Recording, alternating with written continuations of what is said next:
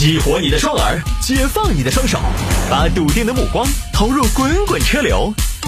给我一个槽点，我可以吐槽整个地球仪。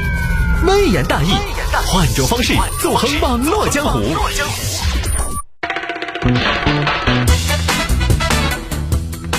来，欢迎各位继续回到今天的微言大义啊！这个有听众朋友说摆一下这个事情，说摆一下天府绿道出现了陪骑服务，可视频跟拍全程后勤上桥推车，服务挺全啊！这个我觉得实际上呢，让我分享的话呢，我觉得也挺好。就作为一个已经刷过两次天府绿道的人，我觉得挺好的。有需求就自然有供应嘛。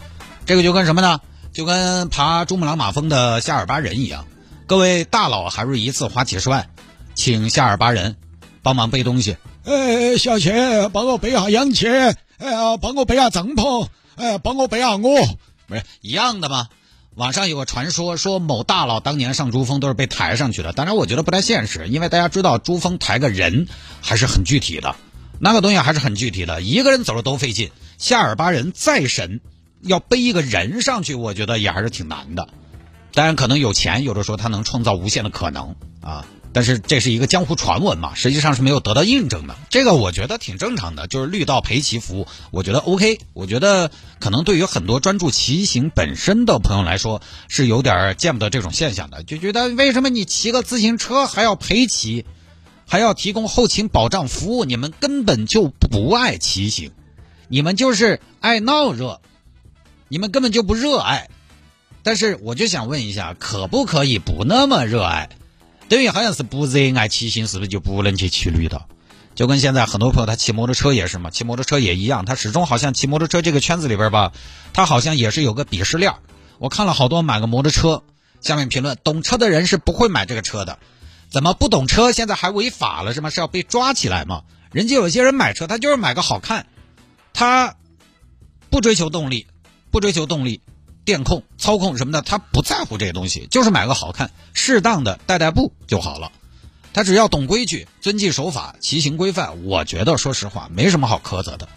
就跟有人骑一百公里是为了挑战一下，呃，运动运动；有人骑一百公里是为了发发朋友圈炫耀一下。有人两者兼顾，你你就说行不行？他是行的嘛。绿道上七十八座桥，每座桥上都有上坡，他完全可以不想的嘛。老子有钱，小谢给我推上去，几下搞快一点，见不得。男把男女死尿都，还有哈拍照这个事儿，它确实也是个刚需。我好不容易骑个绿道，你不让我发朋友圈，那还有什么意思？现在其实好多事情，一旦说，就是你一旦你告诉他你干了不准发发朋友圈，一下就没有人了。健身也是嘛，健身不准发朋友圈，少一半人健身；飞盘不准发朋友圈，少一半人飞盘；露营不准发朋友圈，少一大半人露营。得拍照啊，打卡经济吗？你说让同伴给你拍，首先你骑自行车，首先你得有同伴；其次大家都是同伴，他给你拍了，你还得给他拍。完了拍的不好怎么办？拍的不好你还不能怪人家，而且你要拍出那种骑行的动态感，你还得在前面等着。大家骑自行车呢都有自己的节奏，都是伙伴，谁给谁等着。而且大家都骑车的情况下，你要给别人拍照，其实还不是很方便。我两次骑行的经验，我就不瞒大家说，我国庆带娃骑绿道长了个笨，我实际上这次损失还挺大的。